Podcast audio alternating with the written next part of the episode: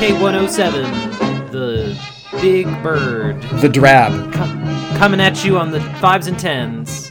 Fives and tens. What does that mean? This, you know, like uh, every five minutes, basically. Hmm. I think that's actual radio jargon. Anyway, this is Bookstabber. Welcome to Bookstabber, the podcast where we talk about books, try to try to find books that we like. Uh, I'm Willow Payne. And I am Gene Ambaum, and together we make Library Comic, and we also make this podcast. Podcast, obviously. Um, and today we're going to open with a spoiler. Willow, give our give our spoiler alert. Uh, we are talking about a book called uh, "Cosmology of Monsters" by Shaun Hamill.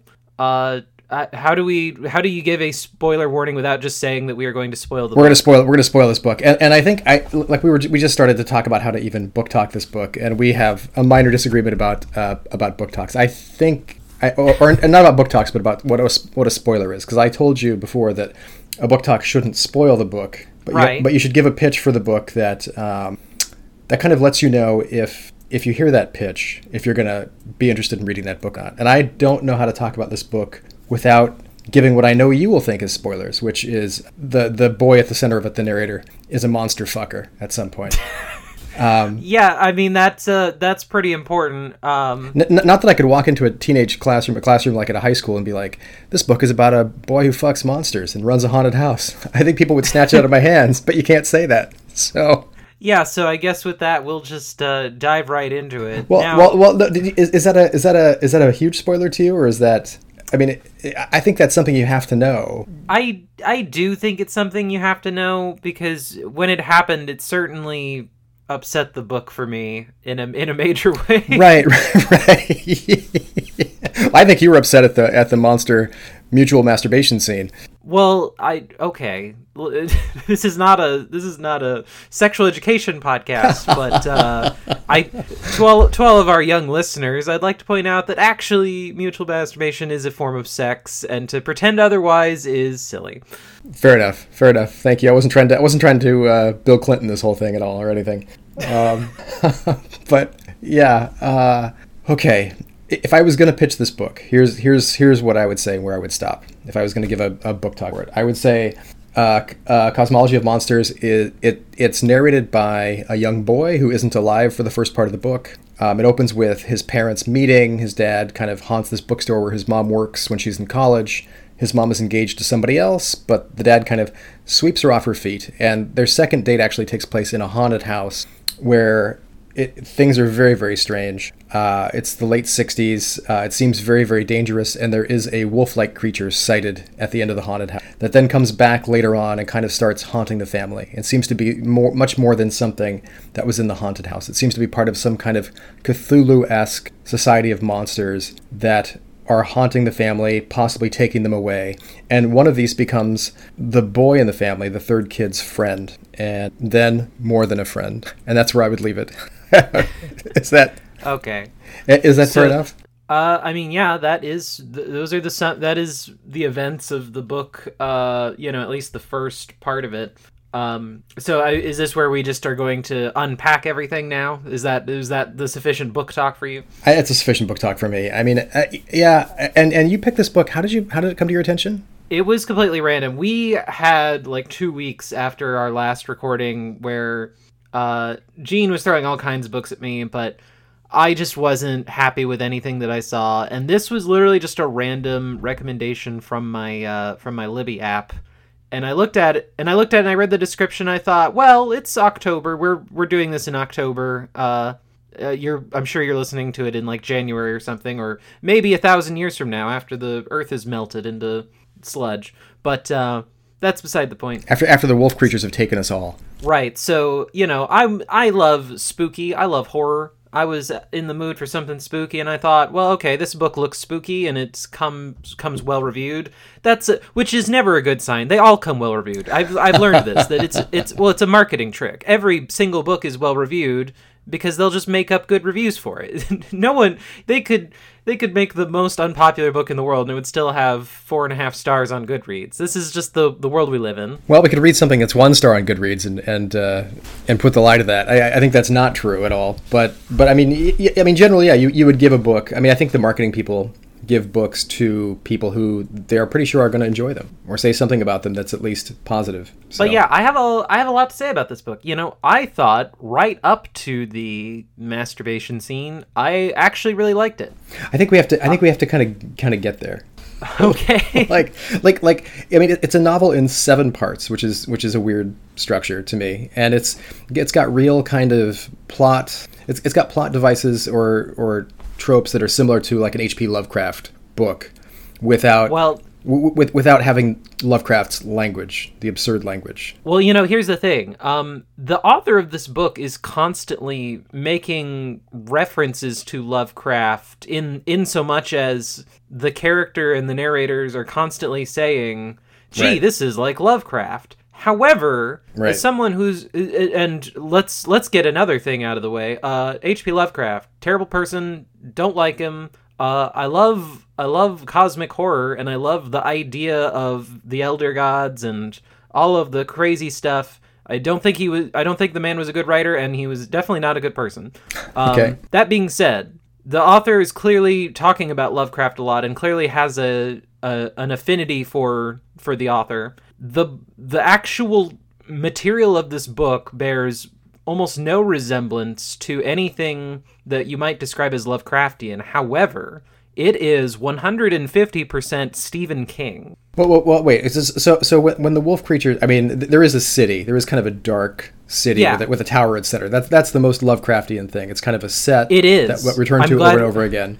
I was going to say the same thing. I'm, I'm, I'm glad we agree on that, actually. And and and that's kind of and the scratching at the window is a very Lovecraftian thing. And and Well- and, and I don't know if the author's obsessed. I mean, the author must be obsessed with Lovecraft, but the the characters certainly are. Lovecraft did not invent the idea of scratching at the window. No, no, no, no. But I just mean, I mean, I mean that remind. I, I haven't read a lot of Lovecraft. I mean, I've read more graphic novel graphic novel uh, interpretations of Lovecraft in recent years than I've ever read of Lovecraft uh, Lovecraft's work hims- itself. But I, like that, that those things at least reminded me of of Mm-hmm. Lovecraft, whereas the the creature didn't exactly. And maybe it's a reference to something I haven't read. I was going to ask you, but it sounds like maybe it's not. No, th- there's nothing particularly Lovecraftian about this monster except that it is there is sort of an ineffable quality to like it loses its sort of sense of personality and uh which you know I don't know how in what order you want to unpack these things but uh, while we're on the topic like you know you could make an argument but in the grand scheme of things no it's not it, it has a strange alien intelligence to it that uh you know and and it is there seem to be puppets of some greater thing that is never explained. And the fact that we are never explained the full situation is makes it more lovecraftian but not so much as to if if the author wasn't constantly bringing up i would not make that comparison right Right. I mean, I, I think I might make it slightly, but I wouldn't. I wouldn't make it as overtly as I as I would now either. I mean, there's some black tentacles and some weird spaces. Yeah, it, it, it, it's very it, it's very strange. There's clearly another realm there beneath or alongside our own, and and who knows what's going on. Right. Well, the very beginning of the book, uh, we follow uh, Margaret, who is working in this bookstore in college, and the bookstore is, uh, you know, has Lovecraft books on the shelf, and this is how we meet uh, her future husband, who is, you know, reading them and is really obsessed with with horror, and he's also, you know, talks about how he has a, a collection including Stephen King and, uh, you know, Peter Straub and all of these names that are, you know, well known to anyone who has been reading. Right. Well, he's, he's always re- he's always reading the bookstore. He's very poor. He's kind of mousy, for lack of a better word. Um, she's engaged to a guy named Pierce, who's like safer, a, kind of a better bet in terms of marriage, and uh, she still goes on dates with Harry. I be- don't remember. My my memory was that they didn't get engaged. That like she. Well, I think Oh, you're right. You're right. You're right. right. Well, they, they were moving. Well, they were moving toward it, and then she makes a move on him, a sexual move on him, and he freaks out. Pierce Pierce yeah recoils at that at first, and then it has what is a, a genuinely creepy moment where he's like, uh, "God must want us to be together, therefore I will do this," and she's like, "No, okay, this is bad. like, I'm I'm out of here. This guy's a Jesus freak." Uh, and so but yeah the uh the, the guy we meet harry turner is clearly huge into hp lovecraft and has uh, uh, some hero worship which uh for those of you who out there who don't know that is also a huge red flag it's it's on par with being a jesus freak um in terms of red flags You, you you mean worshiping H.P. Lovecraft? Yes, you shouldn't. You shouldn't. It's okay to like Jesus. It's okay to be a Christian. Uh, it's not okay to think that God is talking to you, and it's not okay to think that H.P. Lovecraft is the greatest author of the 20th century. These are, What if all of those things are true, Will? um, well, that would be a, a horror story indeed. I wonder if that's the next season of American Horror Story. Actually, is just called uh, "Terrible Idols." Did, did, did you like their second date when they go to the um to the haunted house, the spooky house, whatever it's called? Yeah, I I like the haunted house scene a lot because it does a good job of what what I think good horror ought to do, which is playing with your expectations. There's a great scene in it where um like like everyone in this group of people, they're you know, this is they're they're young, they're in Texas. Uh the year is like late 60s, early 70s. I think I think it's sixty nine is what I put it at. Okay. Um but you know, it's a conservative community and and so everyone goes this haunted house knowing that it's going to be scary, but they don't know in what way it's going to be scary. So like there's a scene where you know they're in a bedroom and the their sort of tour guide has left them and they, they don't know what's going on but there's like a pillow uh, that says like don't look on it or something and so one of them like moves it and they're all ready for something horrible to happen and there's just like a crude drawing of dracula Right, right. Well, it, it's it's under a it's under a sheet. It looks like it's an accident victim, but it's not. It's just a dumb pillow with a drawing. Right, right. Which I, which I love the, the the idea of that because it's it's at one hand they're like, well, what is this? Like that's their actual reaction to it. Is this is stupid? But at the same time, it's it's actually unnerving them, right? Right, right, right, right. like it's succeeding at the thing it's doing by not like had it been you know a mannequin made to look like a bloody corpse, you'd be like, oh, okay, well, I was expecting something to that effect. Right, right, right. So I, I also found this book. I I I'm in love with the idea, but it's so unrealistic to the point of being a turnoff that like uh, you know. So our family here, when uh, Harry and Margaret get married, I'm, I'm sorry, was that too much? No, no, no, no. Hold, hold up for a second, because like, like the thing that I like about this is I, I like that that first chapter is really good to me. Like, it, it reads like a short story. Like they kind of they try to escape the haunted house. They can't escape. It feels very, very unsafe because they can't escape. And then there's the the sighting of the wolf creature, which I had almost forgotten about. And then mm-hmm. and then they go down a slide, and Harry kind of lands on her, and it just kind of it kind of brings the whole thing together. And she says, "My mother's gonna hate you." And we just we just know that like she's made her decision. It, it's nice. It wraps up really nicely. Like if that was a short story, I'd be like, okay, like like that was a little weird, the wolf creature, but but it's fine. But then it flips into that thing that ends so many of the the chapters. One of the Turner sequences about one of the characters, and the first Yeah. the first one is about Margaret. And did you listen to this or did you read it? I listened to this as an audiobook.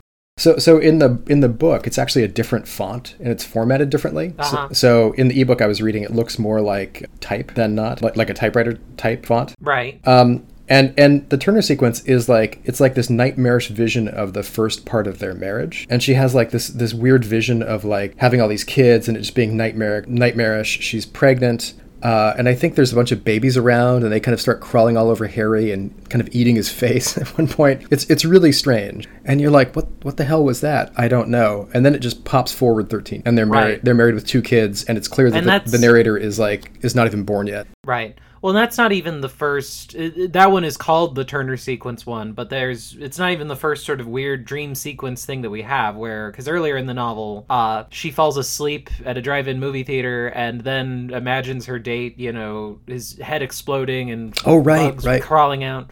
And, that, The- the and that's, that's after she, of- that's after she read Lovecraft that Harry loaned her, I think. Correct. Yes. Even though that's supposed to be a, a Lovecraft reference, like it doesn't play like one in the scene. Hmm. Like, which I think is it's not a put down by any means, but it, I do find it interesting. I mean, I mean, I, I, I think it worked for me to that to, to about this. And then, yeah, I. Well, look, I'm I'm uh, I'm with you. I actually really like this part of the book. I like I said, I'm really up. I'm really with the book up to the monster fucking point okay. because that it comes out of the blue. But all right, we're continuing with the plot here. So Well, well, I, I, I was just curious if, if you had that same feeling about the opening chapter. I was like, wow, like if that was a story, I would just be like so happy with the story. You, you know, like I would I would have just enjoyed that story. yeah, And I wonder if that's how it was born somehow. well, I mean, Shaun Shaun, ha- Shaun Hamill like like uh, has an MFA from the Iowa Writers Work. I always associate short stories with Iowa. Uh, maybe that's wrong. Okay. yeah, authors never write short stories unless they're from Iowa. Well, unless they studied in Iowa. I, I don't know. I mean, it, just seems like it, Iowa Writers Workshop folks seem to do a lot of literary stories. And I just thought, oh, this would work pretty well. I, I don't think H.P. Lovecraft was from Iowa, but he, that man wrote a lot of short stories. Well, no, no, but not literary short stories. I don't. Anyway. Well, okay. So, so, so now we go. You, you, can go in any any order you want. They have they have two kids, and soon a third one is born by by part three. I guess. I guess. Right. So. Uh, if we're just describing the plot, you know, the next big upset is that um, Harry starts to act kind of crazy, and it's revealed that he is dying of an inoperable brain tumor uh, after they have two daughters and with the third baby on the way. And this is upsetting, and Harry's decided that, you know, he doesn't have that long to live, so he's going to devote what time he has to building a haunted house for Halloween, which makes this the which is fine you know it was I, I wasn't bored it was interesting but to, to flash forward a, uh, a little bit ahead is the the problem is that so much of this book is contingent on the premise of haunted houses and their popularity and their success and like there are so many haunted houses in this book that like they meet on the you know these two meet on a haunted house. They build a haunted house together. After harry dies another haunted house gets built and is like their main source of income for like 20 years it seems like. And then like the competing church makes a christian haunted house and then later you know in the distant distant future like other people build the success rebuild the successful haunted house. There's a lot going and on. it, you know the idea that in in texas that you could just that you could just live off of that good good haunted house money for so long seems it's look i get it. I love halloween. I love the spooky season I I want to live in a haunted house, unironically. Well, the, the, the, family the family also lives on a memorabilia store after Dad dies. I mean, this is this is a completely unrealistic book. Yeah, no, there's a lot of wish fulfillment going on here, which isn't terrible. No, but fine. it but with everything else going on, you there is a point which you're like, come on, dude. Even Stephen King would be like, someone in this family needs to be a mechanic for Christ's sake. Somebody somebody in this story has to be a nurse or. I mean, I mean, th- there is there is like a yeah. There's a sense of there's a sense of unreality to it at this point. Like like he's just going through the family's money and he's obsessed with this. And there's kind of that cosmic level horror thing, which I don't I don't think makes it like a Stephen King story at all. Um, Stephen King stories seem very rooted in the now. There's something that goes wrong, and then it it's just like action, action, action. But maybe I haven't read enough Stephen King stories lately. Well, lots of Stephen King stories are about like it is about a cosmic horror. It's about an alien mm. monster that terrorizes children for psychic pleasure. Like I don't think th- if that isn't cosmic horror, I don't know what is. But, I mean, I'm, um, I'm, I'm used to a book like The Cell where somebody gets a phone call and everybody around them goes insane and then starts eating each other. You, you know that, that that feels more like the King books I've read. That just maybe self-select. But well, so part of the reason that I think this is like Stephen King is because I, I, would say that a lot of this book is rooted that the idea of like, all right, this is taking place in conservative Texas. It's kind of a period piece. These characters, mm-hmm. you know, mm-hmm. we spend a lot of time with them, just kind of living their lives. And uh, the, the the most Stephen King thing about it is that like our characters come to us full of deep flaws like like Stephen King is, you know, anyone can write a story about a muck monster coming from the swamp and eating people, but in a Stephen King story, he will write about the muck monster coming from the swamp and also a husband beats his wife. Like and and we're going to spend as much time on the husband beating his wife as the muck monster and these things are going to, you know, play off of each other in kind of a literary way, right? I will this have to I will the, have to take your word for that. I I would say that is sort of the the Stephen King gambit, which is not a bad gambit. Mm-hmm. You know, clearly it worked very well for him for his entire life. No, I, he's, he's, a great writer, and I and I and I, I want to say I think I, I, mean I appreciate the the comparison to King here because I think on a on a sentence level and on a scene to scene level, this book is really well written yeah. like like the the writing style doesn't get in the way at all. It just it flows. Like i'm really impressed with hamill's writing on on that level and and overall for the book as well. But the the building it didn't it didn't build a lot in this in this chapter for me because the dad seems to be going crazy and he keeps saying things like it's seen me it's seen us it has our scent. I, I don't understand. Is, is this just is he is he crazy or is, is this really true? And then there's that scene the turner sequence at the end of this is like it's about sydney who is the older daughter. She seems to go to this weird city city that we haven't seen before. First time we see the city, and she's on stage, which comes in later on. Um, it's it's very I don't know. It, it just it didn't it didn't build much for me for this this part, the second part of the book.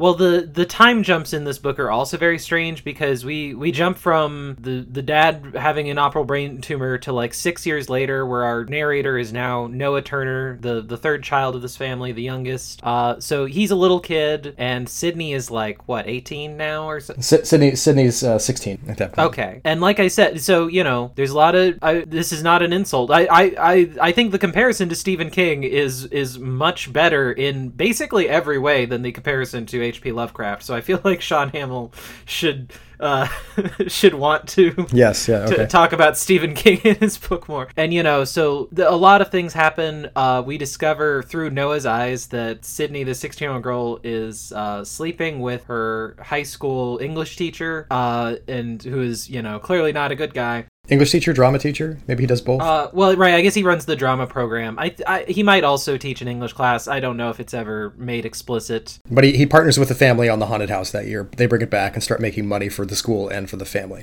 Right. Well, and it's I think it's very strongly implied that the reason he wants this family to work on the haunted house, he, he makes a big deal of like, oh, the haunted house y'all did six years ago was such a was such a crazy cool thing that we've got to do it again. It's going to be a huge money thing, and we've got you know the high school wood shop can help out. Uh, th- but it's it's almost certainly all just a front to sleep with this underage girl that he has a that he has authority over. I would say that too, but it, but he's not wrong about the money making thing, and so so that casts a weird sense of, of like oh he wasn't lying over over the whole thing. Like like I wish it wasn't a success because then we would just see him as totally creepy and on the make for the daughter. I do see him as totally. He's he's creepy and pathetic, but you can be right about making money and be no yeah no, no no no fair enough but, but i'm just saying the combination in the in the story kind of confuses his for starting though. This is this is i think importantly the first chapter when uh, noah sees the creature outside of his window. Right this is so we've seen this creature in in small like it could be just a hallucination sort of thing but this is the this keeps happening to noah and so now we're like okay this must be real because it seems unlikely that this six year old boy would imagine something so uh, over and over again that is is so highly detailed and oddly specific.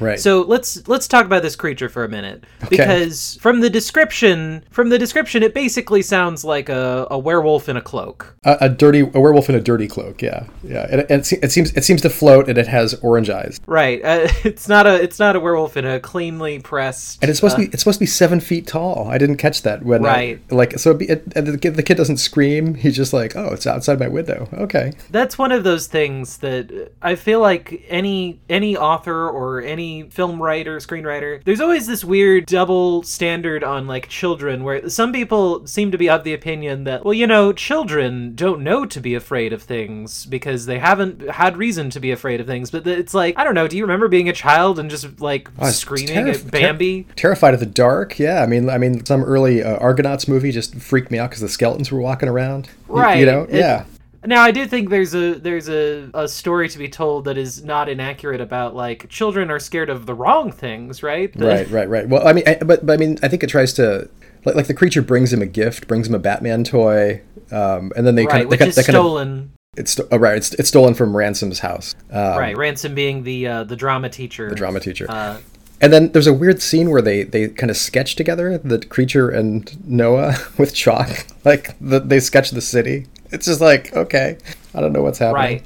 And- well, so this is the thing. So this monster comes back basically every night and tries to get inside this kid's room, and uh, it, and and Noah doesn't let this monster in. It keeps asking to. It keeps writing out with chalk if it can come inside. but it keeps calling Uh, it my, my friend at that point. Right. Well, yeah, and it seems it, it doesn't seem malevolent at this point. It, it never does anything that's actually bad to Noah or anyone else that we see. Right, right. But um, what was the what is the point? Because I forget now. Th- Because at some point there's a there's an event that finally causes Noah to let the creature inside. I think maybe it's after he sees his si- sister screwing the the teacher. I think that's it too. Yeah, I'm, I'm not 100% sure, but that sounds right. I don't have that my notes. But um, this is also the chapter where, uh, like, we find out it, it becomes obvious that Eunice, the younger sister, the middle sister, is gay. Um, Correct. Some of her interactions, and she's she's also a writer. And um, the the haunted house is called the Wandering Dark. I can't remember. Oh, the Turner sequence is about Eunice at, at the end of this chapter, and it's about Eunice writing in the in in the city, like at a desk. And then and then it, it cuts and it jumps forward again I don't remember how far this time, probably like another six years. And and and when you come when you come to at the end of that, like it's clear that Sydney has disappeared. That probably was part of the Turner sequence. Sydney's gone. She's never been found. She's missing. She's been missing for years. And Noah is now sleeping with the creature, like curled up in a ball, apparently cuddling it. And it, it, it opens with this weird sequence with the creature taking him out to fly and kind of teaching him to fly for himself. Right. This is a certainly a what the fuck kind of moment where it's like, Yes. okay, so this this werewolf just full on flies like Superman. Yes. And and also can make other people fly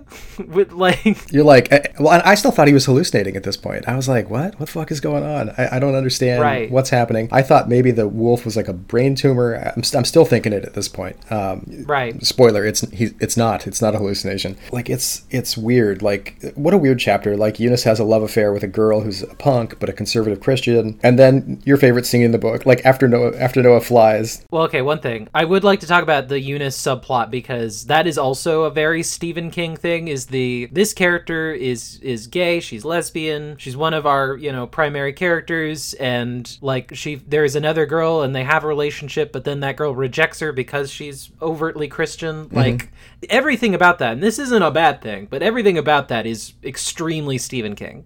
I will take your word i cannot refute that or, or comment on it So anyway, I don't remember why it happens, but as soon as it as soon as it happened, I was immediately like, "Oh god damn it!" Because we we're But- described at this point. Noah Turner is sixteen, right? yeah there's a, there's a lot of stuff that happens in this chapter like like uh he, he I, I think it's after he flies he comes back and he's just got a heart on and the creature goes Right. the creature walks him over to his desk and just just goes the creature like takes his hand and puts it on his junk and you're like oh this is uh I okay that yeah, we we learned this because the author describes it as uh, tumescence in his pants, and I, as soon as I read that, I was just like, "God damn it! Th- why does this keep happening? Like, it's like being flashed in a book. It's like you're It's reading this book and you're enjoying. I was, I really was enjoying this book up to this point. I because I was into the mystery of it. I was curious what was happening. I, was, I thought these characters were interesting. It wasn't the best book I'd ever read, but it was good enough. And then this happened. I was like, "Oh no! What? Why are we? Why are we reading this?" And then well there's so the, and, the, and then the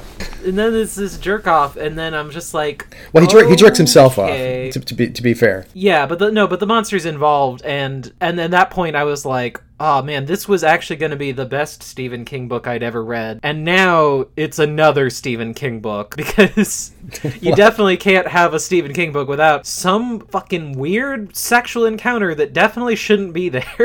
Is that true? yes absolutely Again, I'll take your word for it. I don't know. Oh my god. No, this should not have ha- I don't like any part of this. I mean, I, I think the I think the nice part of this is he like Noah is more involved with the haunted house. It's still an ongoing concern every year. His mom's running the memorabilia and comic store, and and and Noah wants to be the creature, so he designs a costume to look like the wolf creature, and he's basically stealing people like planted people out of the groups in the haunted house. And his mom kind of freaks out when she sees the the sketch of the creature, right? I, I, I don't I don't want to dwell on this too much, but I just want to be like, okay, Gene, you were a 16 year old boy once. I was. Would you let a goddamn seven foot tall werewolf be any part of your of your nightly ritual? I think I would not. Like I, I. I think I would not have let those talons near my junk. No.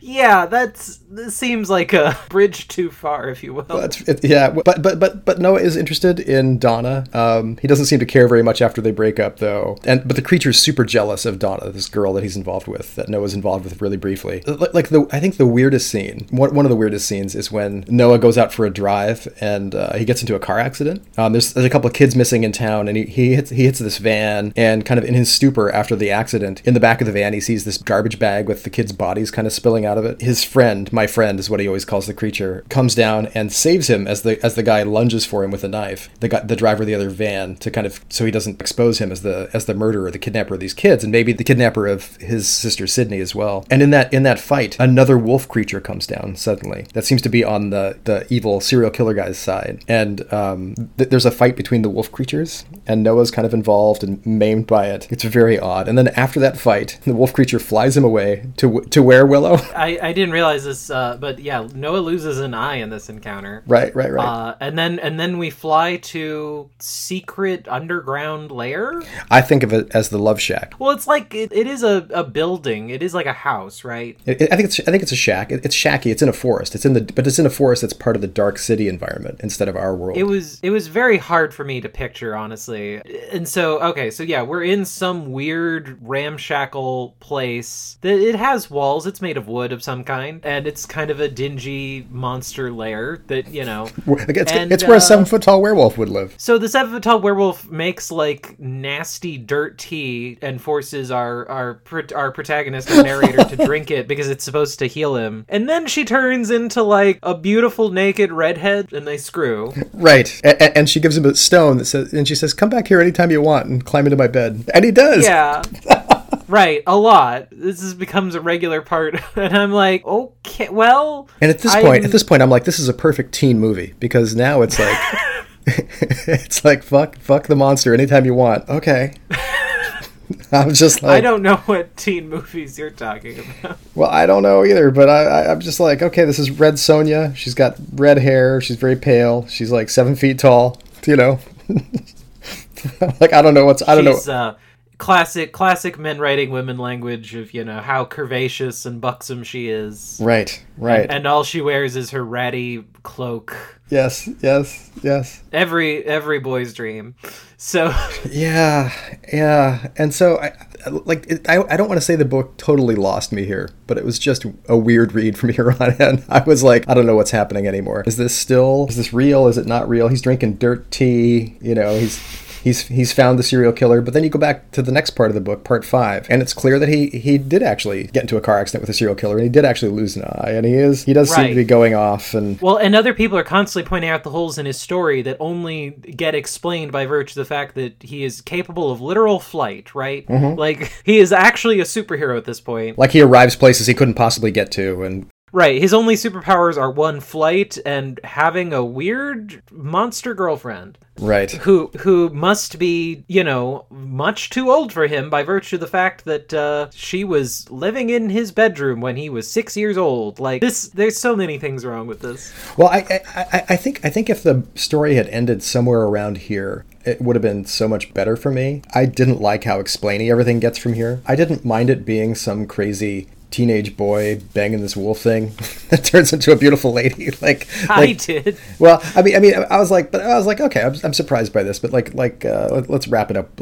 I don't really need an explanation. Let's just see where the plot goes. Like, how's he gonna, how's he gonna grow as a result of this? Right. like as, as a character and then and then it doesn't it doesn't go i just wasn't on board emotionally for any of this in a way i, I wasn't rooting for anybody i didn't care the writing was great and i, I admire any book that's that's finished and i can see that this book would have readers that i could i could recommend it to. But for me i um, like even talking about the rest of it doesn't make much sense because it's just there's a level of explaininess that starts from this point on that Right. is not it, it's incomplete but it's, it's it's entirely too much for me because i think that it like just being this weird cosmic horror setting i, I didn't need very much explanation. Okay there's a wolf creature. If it's real make it clear that it's real. Make him pay some price make him change a bit but he doesn't change to me much at all and maybe i missed something i don't know Well, I think for me reading it, it was pretty obvious by when Noah was six years old that the monster was real because he did fly to the haunted house with the monster, see that his se- sister was sleeping with the teacher. Mm-hmm. His sister saw him, acknowledged that he was there, that he could not have been there as a six year old, you know, without having magically flown there. Like he doesn't have a car. He can't he can't go places at midnight as a child, right? So like by that point it was obvious to me like no, the monster does have to be real. So I didn't have that burden. But but I agree with you largely that like part of the problem is that so everything we had described up to this point was literally the first half of the book. And the second half of the book is not a lot of stuff. It's basically about how, you know, eventually Noah uh, spurns this monster. His sister becomes depressed and tries to kill herself. right noah gets married Uh, has some kids Right. Right. Noah gets married to this one girl that you know. Well, do they have? No, they never have children. oh they don't have kids no never mind No, um, they don't have oh, children. oh no. They- eunice, then- eunice has kids Right. Eunice gets married to a guy that, which you know, is already a bad problem because she's gay. Oh, and I have to I have to say I love the his name's Hubert, and I love the description of him in the book. It, it is so good. It's it compares him to a um, like one of those. He looks like someone's pushed him through one of those machines that makes the flattened pennies that have an image stamped on it, but it looks like the image hasn't quite taken. It was perfect. he's just like he's just like this watery nobody basically that she marries to, to kind of try to move forward and avoid who she is. We basically time jump forward a couple times, and Noah leads a very uninteresting life. And it all kind of comes to a climax when both Eunice and his mother go missing, and he confronts the creature once again, who he, uh, had, you know, when he was 16, he had named her uh, Leanan Sidhe, which I guess is a an Irish or Scottish folklore creature of some sort, or uh, not a creature, but it's a it's a story. I don't know it. He confronts he confronts his former lover. He comes clean to his wife that like he spent a good portion of his life screwing a, a monster that has haunted both of them. Right. Hey, here, here's my secret, honey. I haven't told you. By the way. and the the resolution is that they he goes into the the dark dimension that is never really well described and we find all of the members of his family except for his father's deceased we find we find his mother and his two sisters and i feel like there was a third person but maybe i'm imagining No, no, no. I think I think that's it. And and um, yeah, and you even even get Leannon's backstory, the creature's backstory, in this weird silent film. I mean, not really. the the back The backstory is that she was a person in at some point in prehistory. At some point, you know, before electricity was discovered. Yeah, but who who who cares? Who care? Like like I don't I don't need to know that. Like like I was like, why am I reading this at all? And then like, Well, the the description of how so all of these wolf people were human once, and we learned this earlier because we see a, a scene where it's in part five. so we and the so the description of this I do think is pretty stupid. That like you get strapped down to a chair. It's kind of like a a barbershop chair mm-hmm. almost, and then like they just pump you? Like you are inflated like a balloon and then you explode and then you sprout hair and a fucking werewolf? And it's like what? Like this is a bad bugs bunny cartoon. There's well, there's some weird kind of tentacles, black tentacles there, and it's it's a whole mood thing, right? I think it's supposed to be more horrific than it seemed at that point because you're like, because you are going like, what the fuck, what the fuck is happening? Um, Well, I, eh,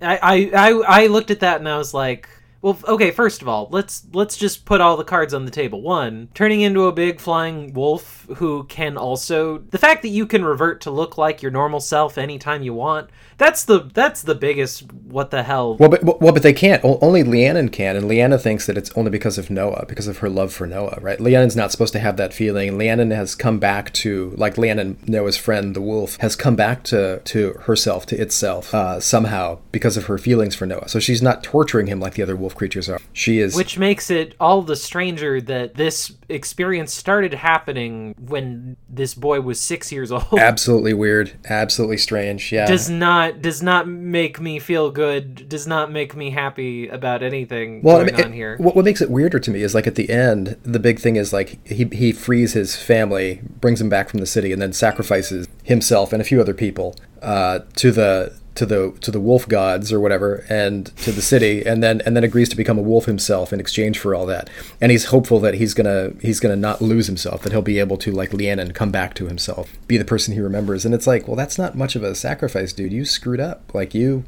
Right now well not only is it not much of a sacrifice but like it's pretty clear from the description that like oh the happiest i ever was when i was screwing this wolf when i was 16 Right, right. Doesn't get any better than that. Doesn't get any better than.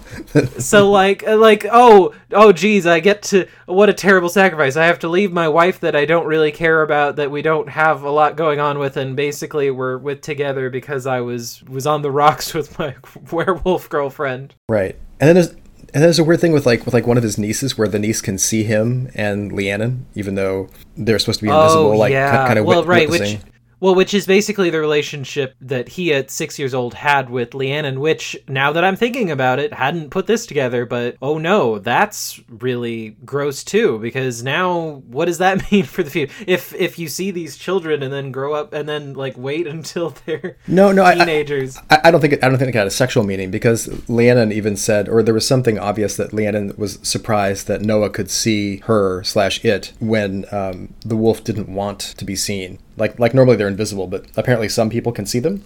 I know, but you, you just have to think about the reality of the situation, though, which is that, uh, in her own words, like she slept under his bed for ten years, and then after that point was like, "Hey, dude, want some want some help in the, in the bedroom?" like, and and then you know. it- it- Like you know, you started this up, but like, yeah, this book's about monster fucking. Part of me was like, well, it's about other things, but now that I'm thinking about, it, like, no, it really is actually just about. As much as I want to like the first half, it is pretty much ruined by all few all further events. Yeah, yeah, yeah. Is the moral of the story just yeah, just just don't don't don't resist. Fuck the monster. Right. Yeah, that's not and which you know, once again, this is not a not that not that at this point I think uh, our author is inviting more Lovecraft comparisons. Also not very Lovecraftian. Like Yeah, yeah, fair nor, enough. No, nor is it just a thing that should I don't know. I don't know what he, I, I, maybe the goal was like, well, yeah, of course I did it because that's clearly you're disturbed by it. Clearly it, it scared you because you didn't want to think about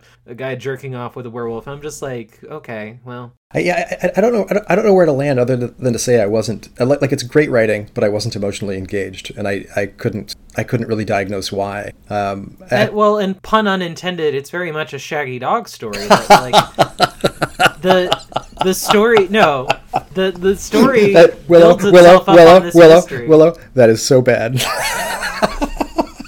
the story builds itself up on this mystery, and then the reveal is that yeah, there's a bunch of wolf people, and they want to make more wolf people, but they don't really do much, and they're immortal and have very little downside. I don't know. It just everything just kind of shrugs at the end. Well, well, I, I, think I think part of the shrug is that you're not even sure what the wolf creatures actually do to torture people, and and make them awful. Like you can see that with a serial killer, maybe the wolf creature was responsible for that guy becoming a serial killer of children, but it's never that's never really touched on. So well, that's seem... the thing. So it doesn't make any sense that the the whole Turner family, like Eunice, is kidnapped and is like put in front of a typewriter, and she's wrapped up in some of her bad memories, and Sydney is like doing ballet, which is I guess bad for her.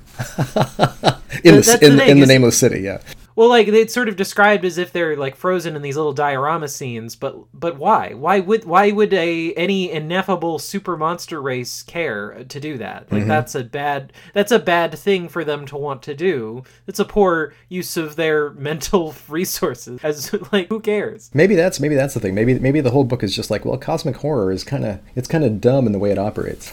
like like who really cares about human suffering? Aren't humans going to just suffer enough on their own? Like, well, but that's see this is a huge thing though. I think think that a lot of people get not th- this is not a defense of Lovecraft, but I think a lot of people completely misinterpret it because because horror comes from this place that like there's so much popular horror that is what if there was a guy outside your window with a knife and you're like, "Oh yeah, I wouldn't want to die." That's true. Right. Where and and a lot of people are like, you know, Cthulhu's scary because he's a big monster who's going to eat you like Godzilla. And it's like that's not what makes that that wasn't the original concept of what Cthulhu is. If you like that, that's fine. That makes a good monster movie.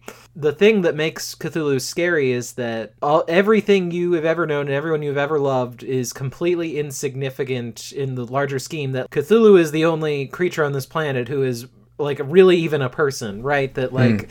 He, he will outlive all of us and he comes from an even greater species that is so much bigger and more powerful and eternal and like we we, we die when he wakes up like that is part of the story is that he's he, one day he's gonna wake up is going to cause a psychic wave that will kill all of humanity. And not because he wants to, but because that's a side effect of him waking up. Because if you step on a bunch of ants, you didn't mean to kill all the ants, they just happened to be there. Hmm. So, so, so, so the Lovecraft books are more about your insignificance, just just driving you crazy. Get a sense of it. Yeah, that it is that the world is more cruel and bizarre than ev- everything that makes you you. Your entire identity, the, your love for your children, the special memories you have are dumb they're dumb they're pointless and and your life is effectively over. Maybe this is a, a comedy because the, the cosmic horror created a teenage werewolf fuckfest. Yeah no it sounds a lot more when you when when we talk about it loud it sounds a lot more like an mtv show than it does uh, a horror novel I mean, I think I think there's I think there's a, a movie version of this that's like a, a, bad VHS that's that's shot just. I don't think that was what the author intended. You know, I think I think there's some. I think there's some kind of horror that people reading this book must experience the horror of their family being taken and and um, of some sense of it being their fault, like like the author's fault, the narrator's fault, um, not the author's fault, but but the the the narrator the author creates a sense that it's the narrator's fault that his family's been taken because of his involvement with this wolf creature, and then he's willing to sacrifice himself to bring back his family, which must seem very noble, right? I mean, I think that's I think that's probably the read a lot of people, but I'm not sure. I have no idea. I don't know. I don't know what your average reader is supposed to get out of this. Frank, like as, as someone who enjoys horror, I even like bad horror because you know it's just different and interesting. Someone who likes that stuff, I was into you know the dream sequence stuff at the beginning where it's like ah these mm-hmm. babies are gonna eat you, and I was into the the sort of weird disjointed lives of these people. Yeah, it felt it felt like that. Um, it's not that their wives their lives didn't stop being weird and disjointed. It's that we got enough of the picture to realize that there wasn't a, there wasn't enough picture. Hmm. See, I, I think I think I think other people would supply enough of the emotional resonance for themselves for this to really work for them. You, you know what I mean? Like I, see, I see people read books that I don't get sometimes, where they tell me how much the book meant to them, and I, I, I can see that being the case here, but I don't know. It, it didn't didn't quite work. So should we leave it there? Yeah. Okay. Awesome. Um, I don't think we know what we don't. I don't think we know what our next book is yet. So it, it shall be a mystery. That's right. I'm being very difficult. I'm being very choosy. Uh, I would, I did kind of want to mention because you told me so, because we're not reading it, but one of the books that I I've been on a, a hold for like six weeks trying to get a copy of um, Three Parts Dead by Max Gladstone. And I wanted I wanted to let everyone know that I made it like 20 minutes into this book and thought, "Oh my god, I can't read this. this is so bad." I'm still going to read that book at some point. I, I expect to. I I expect to enjoy it. Well, so did this come recommended to you? Because when you told me about it, it sounded like something you were you were really gung ho about. Uh, a friend of mine, a friend of mine, really really likes that book. I found it immediately insane in all of the dumbest ways. Somebody I trust really told me that that she really enjoyed that book. I, I will I will read it. It is, it is on it's my a, list. It's a fantasy world where they want you to know that slacks exist. Uh, that was very important to the to the author, and uh, also gods are constantly dying or something. It, it was it was nonsense. I'm, I'm, starting I'm starting to dread the uh, we've chosen a book and you've gotten it before me, and then uh, it, this has probably happened five times since we've been doing these these podcast episodes, and I suddenly get the email from you like or a text like I can't read this, I can't do it, I just can't do it. we have to pick something else. Well, look, this you know this started with the premise that I, I, have a hard time finding books that I enjoy, and you know you do you, you that do. Is, I, I, it's true. Well, I, think that I think that um, part of the thing for me that this is that just making these episodes with you is doing is that like it's taking a lot of my what what I, what I would call my prose reading time away from me, and so I'm starting to have less and less patience with books that I don't absolutely love, which is both good and bad. So I'm starting a lot of books that have been in my to read pile for a long time, just personally for me, and that uh, I just find I can't continue with because they're not resonating to the level to which I need them to because I don't have as much time. So I guess that's good, but huh. But um, yeah, well, now I feel bad in a way that I've, I've deprived you of one of your great uh, great pleasures. No, no, you haven't deprived me of a pleasure. But but I, I think that I think that the thing is, I think I'm going to start picking every other book that we do, or, or at least every okay. third book from my to read pile because I, I my to read pile I'm not getting through them, and I'm also not giving them as much of a chance as I would normally because I don't have a so. But that, that's to talk about after we get off this episode. We, we we have to pick another book this morning, I think, so that I can start reading it. So sure. All right. And uh, if you out there in listener land have a book that you think that I should read about monster fucking or any other subject that comes to mind, please God tell us. Please help us. please help me help Willow find a book please, that she will like. Please write into uh, bookstabberpodcast at gmail.com. Exactly. Thank you so much. I've been Gene Ambaum. I'm Willow Payne. Keep stabbing.